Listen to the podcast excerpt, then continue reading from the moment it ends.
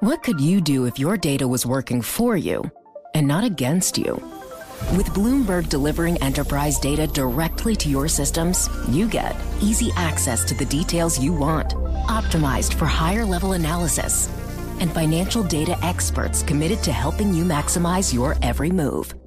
Our data is made for more, so you can show the world what you're made of.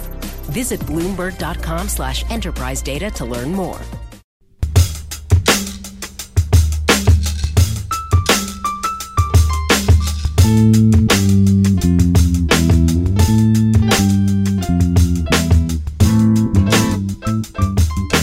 Welcome to What Goes Up, a weekly markets podcast. I'm Vildana Hajric, a markets reporter with Bloomberg. And I'm Peyton Forte, also a markets reporter with Bloomberg. And this week on the show, we're talking to the chief investment strategist at a major bank who's looking at financial conditions tightening, interest rate sensitive sectors getting hit, and corporate profits deteriorating as signs of an impending U.S. recession. But first, Peyton, it's your first time on the show. Welcome. I'm so happy you could join us. And the listeners should know you and I are on the same team.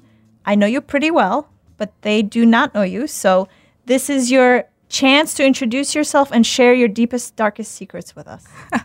yeah, so long time listener, first time host. So I appreciate you for having me on. I don't really have that many deep, dark secrets, but what I can tell the people is that I'm always teaching Vildana Gen Z terms for her to sprinkle into her podcast, and I have yet to hear one. So when I said deep dark secret, I meant secret about you, not about me.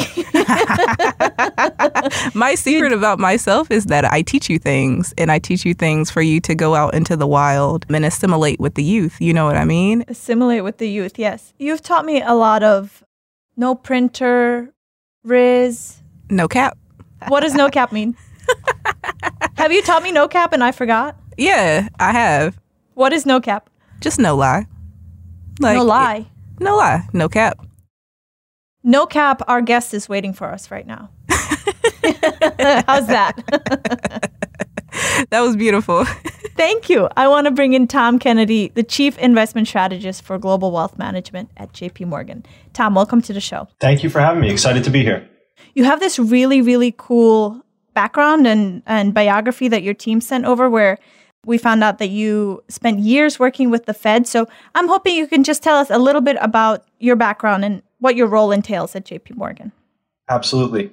I joined JP Morgan about five years ago. I'm the chief investment strategist in wealth management, as you said. Prior to that, I had the luxury to work for the Federal Reserve Bank of New York in a unique markets role that helped the FOMC start every FOMC meeting. And you may say, well, what's so interesting and exciting about that? The way the FOMC starts its meeting is the SOMA portfolio manager gets up and lays out what markets are expecting from the economy and what markets are expecting the Fed to do. The Fed calibrates its policy and maybe dials up expected growth or dials it down or dials up expected inflation or down by changing financial variables. So you have to have a baseline of where you are.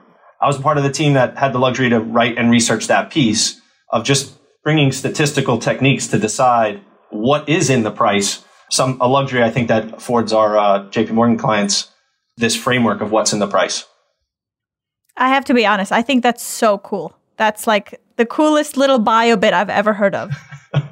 I agree with you, Vildana. I loved it. it. It really is transformative, I think, for how we're trying to bring markets and investment opportunities to our clients at JP Morgan many people flex their muscles and say, I know what's going to happen and listen to me.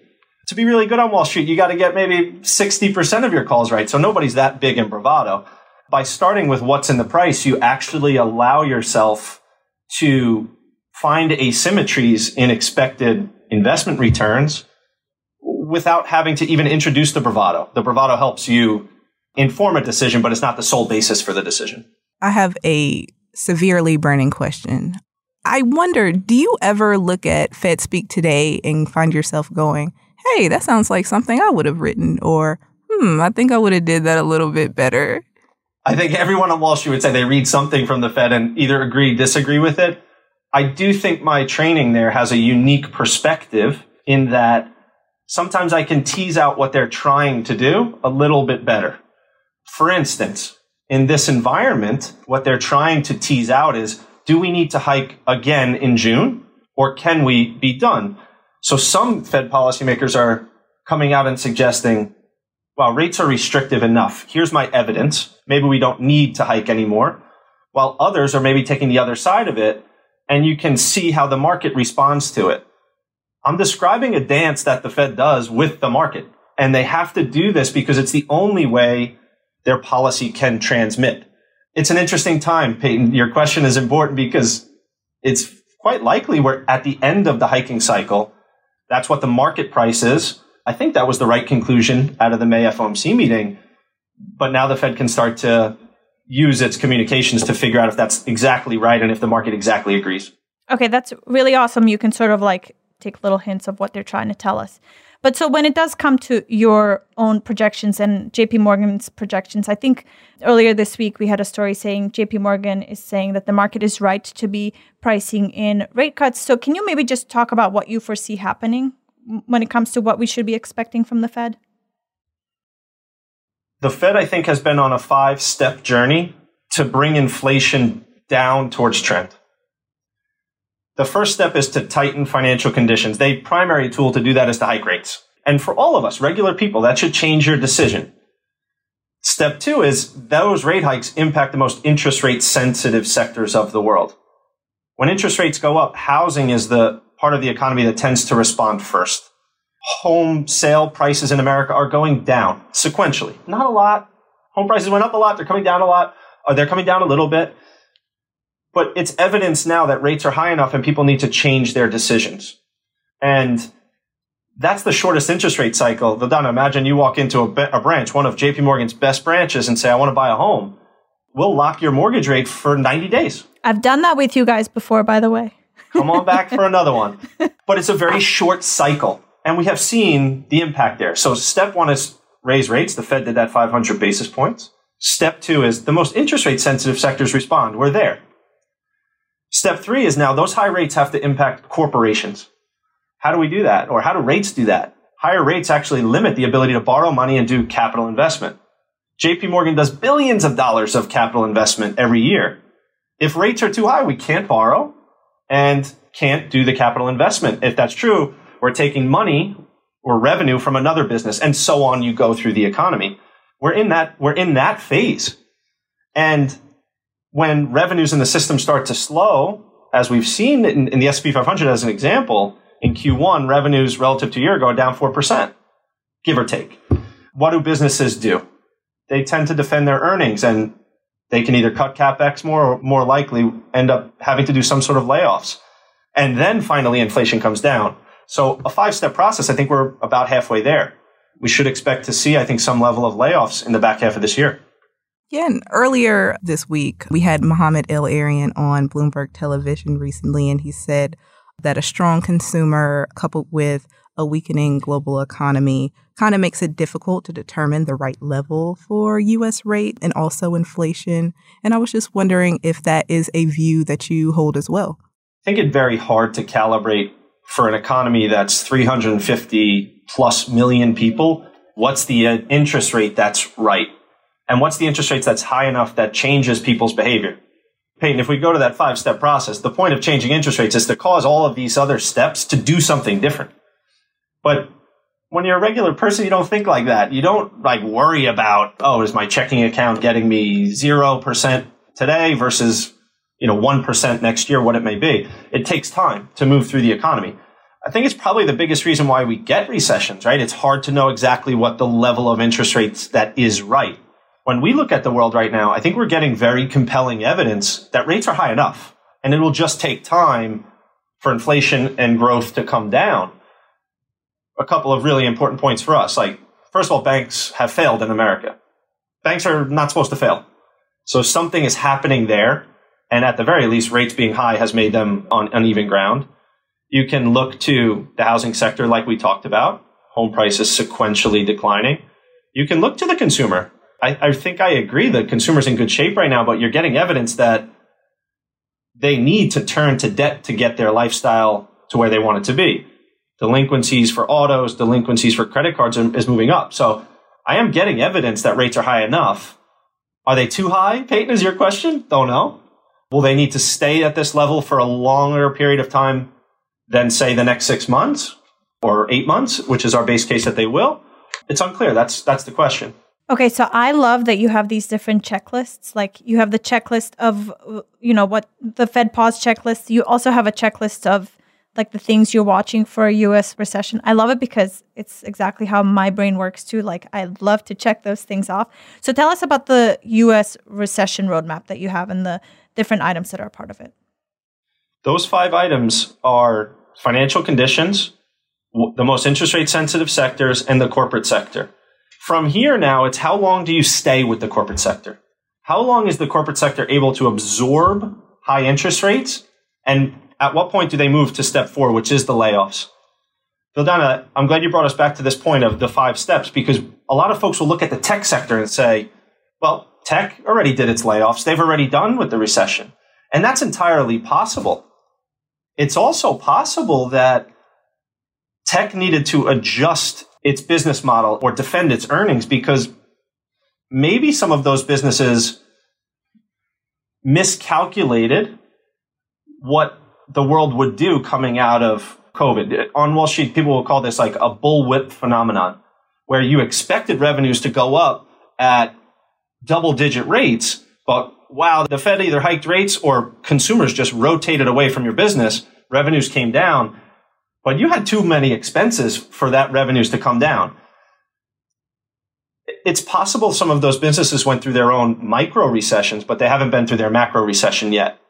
I would circle this as the most important economist conversation to be had right now.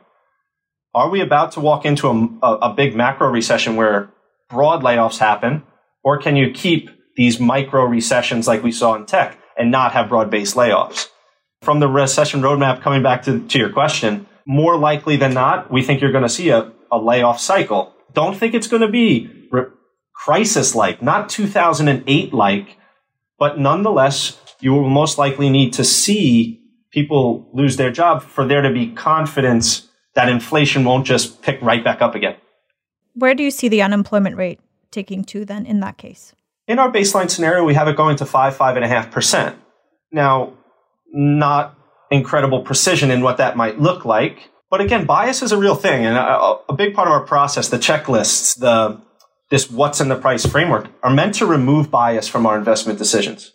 Everyone has bias, but we have a recency bias that goes on of, oh, it's going to be the same as 2008, or even worse, it's going to be like COVID. I, again, I don't think people are making that comparison, but the unemployment rate going up two and a half, three percentage points is pretty average going back for non crisis recessions.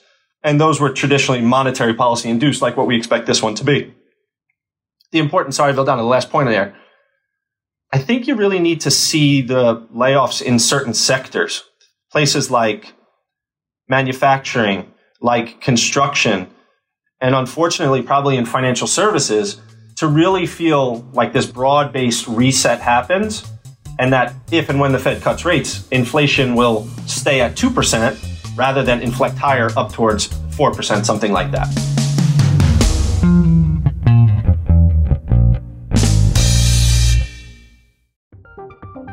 From Silicon Valley to Wall Street, the promise and perils of artificial intelligence are playing out on the world stage. But what will the next phase of AI adoption look like? Which companies, from big tech to startups, will dominate? And where do the risks and unintended consequences lie? I'm Emily Chang. Join me at Bloomberg Tech in San Francisco, May 9th, to answer many of the industry's burning questions, alongside Snap's Evan Spiegel, Xbox President Sarah Bond, OpenAI's Brad Lightcap, top researcher Dr. Fei Fei Li of Stanford, and many more. More details and just a few tickets left at bloomberg.com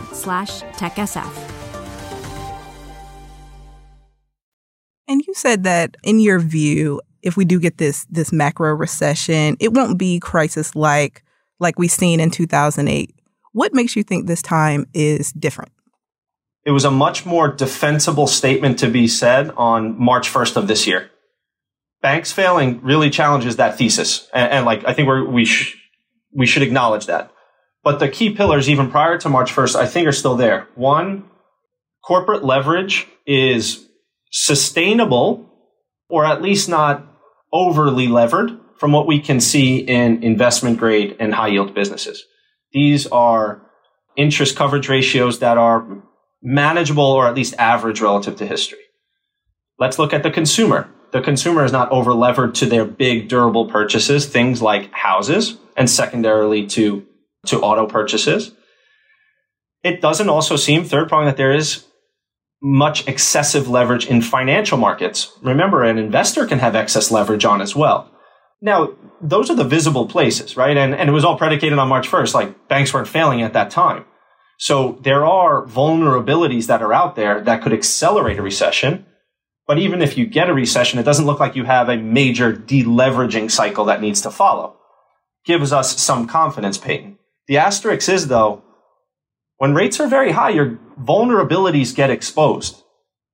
I think it's quite common on Wall Street for people to say the banks that have failed so far were unique and they were mismanaged.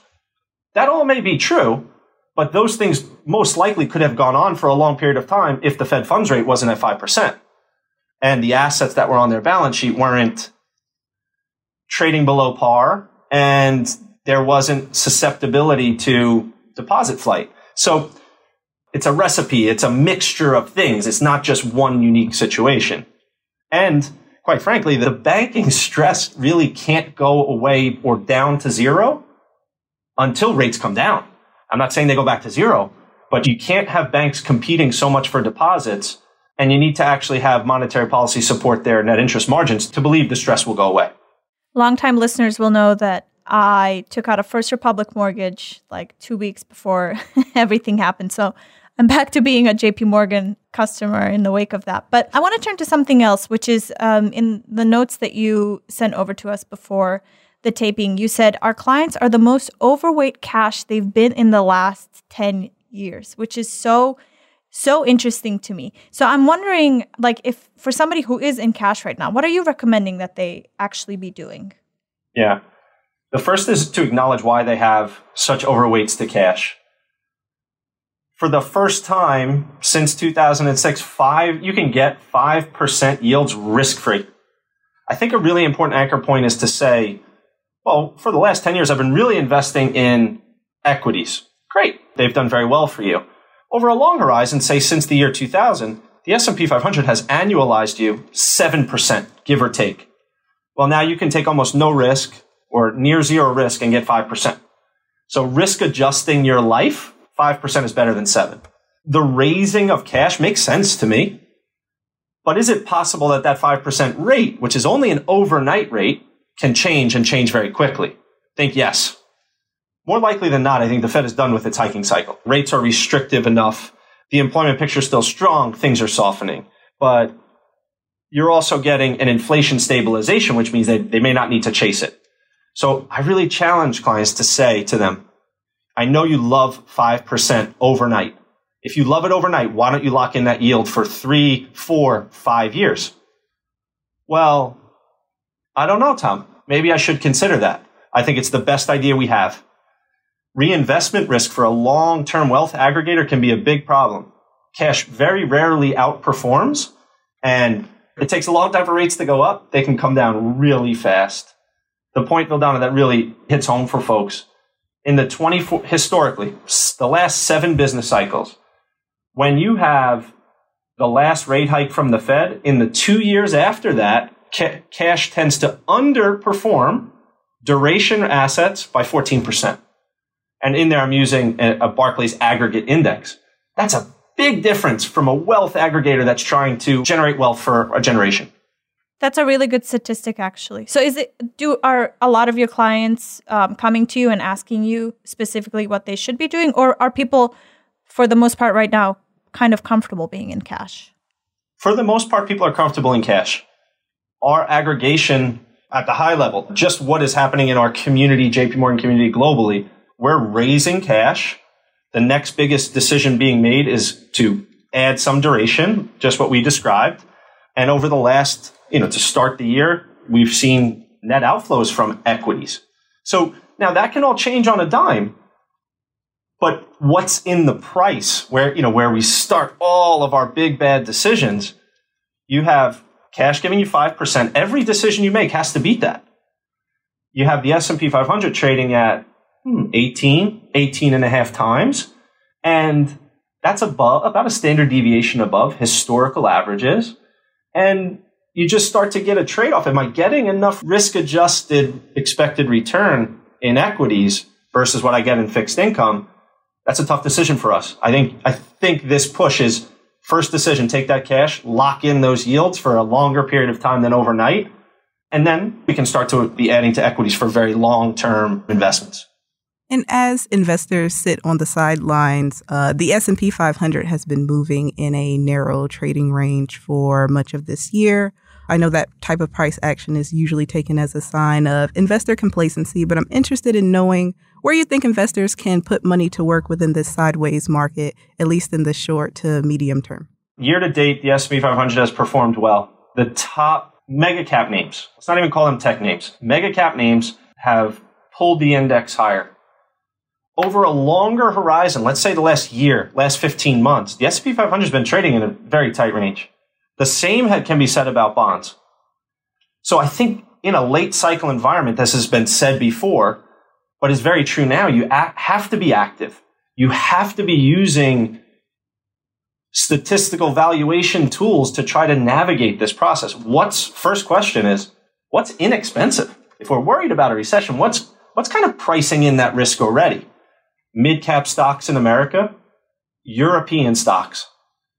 What's really interesting about those two things is our clients in the JP Morgan community globally are underweight both. Wow, okay, this is something to talk about. We can diversify late cycle, and these things are giving me a little bit more cushion should we hit the unfortunate recession. Love that.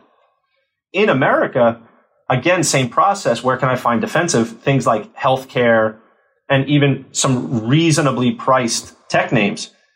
Peyton, that's kind of the the push. I, the lens that's important is active management, as you said, but where is their valuation support? That's more or less critical for our investment committee right now when we have you know a recession that is more likely than not in the next six to twelve months.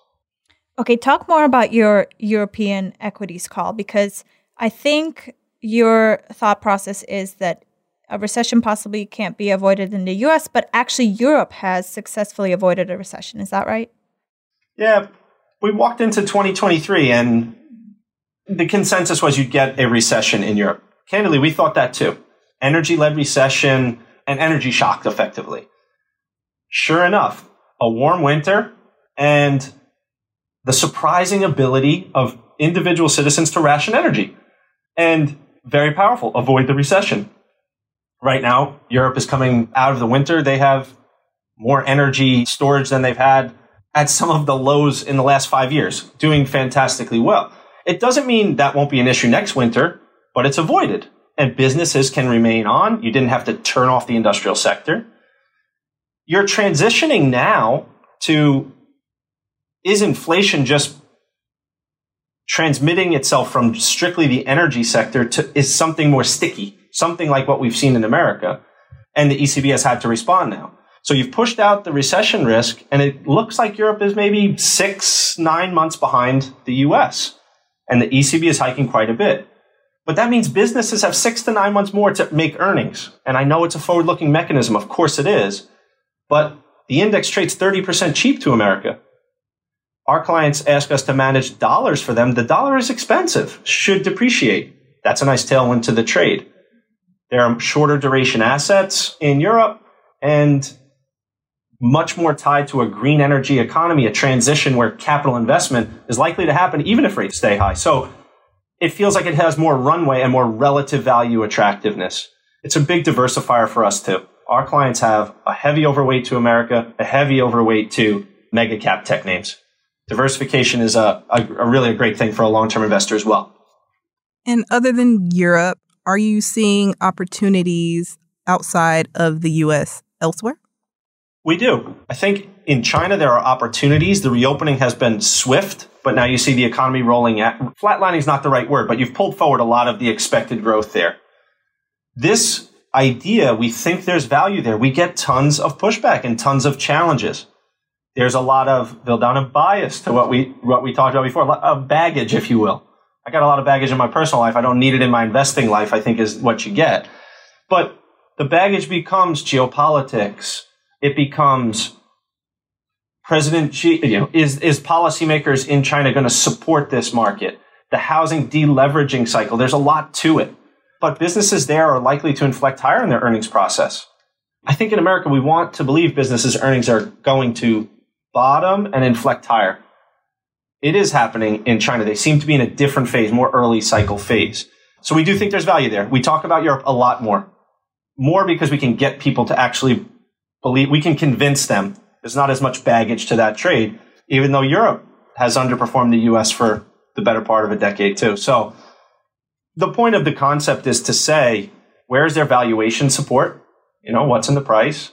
Where can I see earnings that have a trajectory I can be confident in? And where can I get diversification benefits? So Europe, I think, is a Europe is a preferred trade for us, but in China, it's quite possible that will outperform U.S. this year as well. And then just back to the US for one more thing, which is I think that you guys like reasonably priced tech. And I'm curious what that is, considering the run up we've seen in tech. So when we say tech, everyone thinks about FANG stocks or mega cap names or the top five in the index. But growth is pervasive across our economy. And you can think about growth in healthcare and biotech and find reasonably priced names there. You can think about it in the industrial sector. You can think about it in the traditional tech sector growth at a reasonable price is, is about the valuation and about where I can ex- expect or hope to see above trend earnings. We can find that in those three sectors. And we keep coming back to this point in late cycle, wanting to be valuation aware now more than ever. So that growth at a reasonable price, Vildana tries to capture that concept, though it is across sectors, not, not strictly in tech. Well, all I can think about is how you said you have a lot of baggage, and I think we all do. Post pandemic, how could you not? Most of mine are under my eyes. Under your eyes. you made Tom spit out his coffee.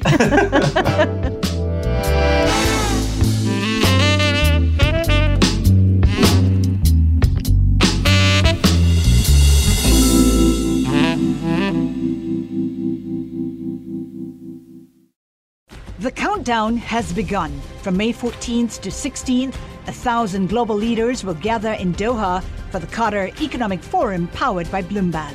Join heads of state, influential ministers, and leading CEOs to make new connections, gain unique insights, and uncover valuable opportunities in one of the world's most rapidly rising regions.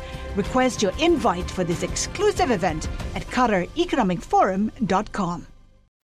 Tom Kennedy from JP Morgan, thank you uh, so much for joining us on the podcast. That was really, really great. But we can't let you go until we all go through our craziest things that we saw in markets this week. And I hope you've come prepared with something. But Peyton has set the bar super high, so I'm going to let her go first. And you can't disappoint Peyton. I know the audience can't see me, but I am rubbing my fang- fingers right now because this is the moment I've been waiting for. So I know the past couple of episodes we have talked about fast food companies, and this episode will be no different. So Taco Bell, which is a subsidiary of Yum Brands, is fighting the good fight by filing two legal petitions with the U.S. Patent and Trademark Office to cancel federal trademark registrations for the phrase Taco Tuesday as part of a new liberation campaign the company rolled out earlier this week. So the trademark currently belongs to Wyoming based restaurant Taco John's, which has held the registration since 1989. Taco Bell's beef with Taco John's is rooted in the belief that Taco Tuesday is a generic and informational phrase and doesn't function as a trademark that identifies the source of a product. And as such, Taco Bell's filing reads Taco Bell believes Taco Tuesday is critical to everyone's Tuesday. To deprive anyone of saying Taco Tuesday, be it Taco Bell or anyone who provides taco to the world, is like depriving the world of sunshine itself. Powerful words from Taco Bell. Taco Bell's beef. That's so good. I hope you wrote that. Thank you. Thank you for catching that. I have another one. Nacho phrase. Stop it. we could keep going. that was cheesy. So. Oh, very good. Tom, what about you? Anything crazy you saw in markets? The craziest thing I've seen in markets is around the debt limit.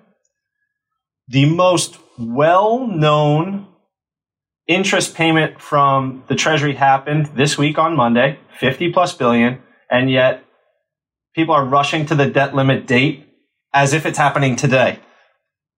Don't let ourselves get too far ahead of ourselves. The debt limit is a real issue. It will be resolved. I think. Very confident. But the process is going to be very volatile and most likely bring brinksmanship. Let's not build all, believe all the hype. Treasury payments will have to be made. And even this 50 plus billion dollar one made this week brings the, the debt limit maybe a little bit closer, but we still have some runway to go. I'm glad you brought up this topic though, because I am curious if you have clients calling. Anytime things are uncontrollable, it's something to worry about. Over the debt limit's been part of our culture and ecosystem and political regime in America for over 100 years, and the debt limit's either been raised or suspended 100 plus. The U.S. is a deficit creditor country. It needs to be able to borrow, so the debt limit must be raised. But the bring this is a way to bring bipartisanship. It's an unfortunate reality, I think, of the of the system here, but I do believe it will be raised. People are very worried. And I think we're in the anxiety phase where every day the movements from the Treasury will matter. The craziest thing I've seen this week, though, is people building anxiety for a payment that we know needed to be made on that specific day for months at a time. So trying to lower the hype of it, I guess, with my craziest thing. I like to hear that there's others who are very worried about all kinds of stuff. I'm not the only one who just has like a list of worries constantly running through my mind. Anyway, that that's really good. I'm really happy you brought up the debt ceiling. I have one and listeners, recent listeners will know that my sister now listens to the podcast and she sends me tons of crazy things that she sees in markets. She works in supply chains. So she's always like berating me for not tying things back to supply chains, which she loves to talk about. This one's not about uh, exactly about supply chains, but still very interesting. It's this story about Lululemon dupes. There's TikTok influencers. They go on TikTok, they make videos, they peddle Lululemon knockoff pants, so dupes, duplicates, and say things like, hey, look, I used to work at Lululemon and like these $20 pants are the exact same type of thing. And the Lululemon dupes hashtag has more than 150 million views on TikTok. And so, what Lululemon, the actual Lululemon, did is in LA, they held an event where you could bring in your fake Lululemon pants and they would give you real ones. So, you would swap your $20 pants for $90 Lululemon pants, which is crazy to me. Like, do that in New York, please, you know?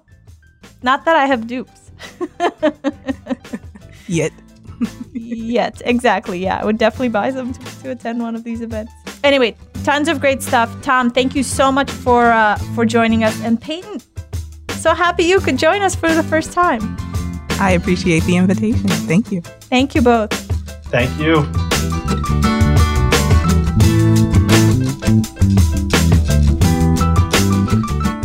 What Goes Up will be back next week.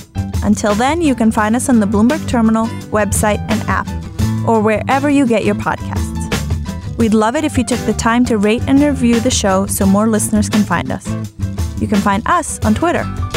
Follow me at Vildana Hajric. Mike Regan is at Reganonymous. You can also follow Bloomberg Podcasts at Podcasts. What Goes Up is produced by Stacy Wong, and our head of podcasts is Sage Bauman. Thanks for listening, and we'll see you next week. うん。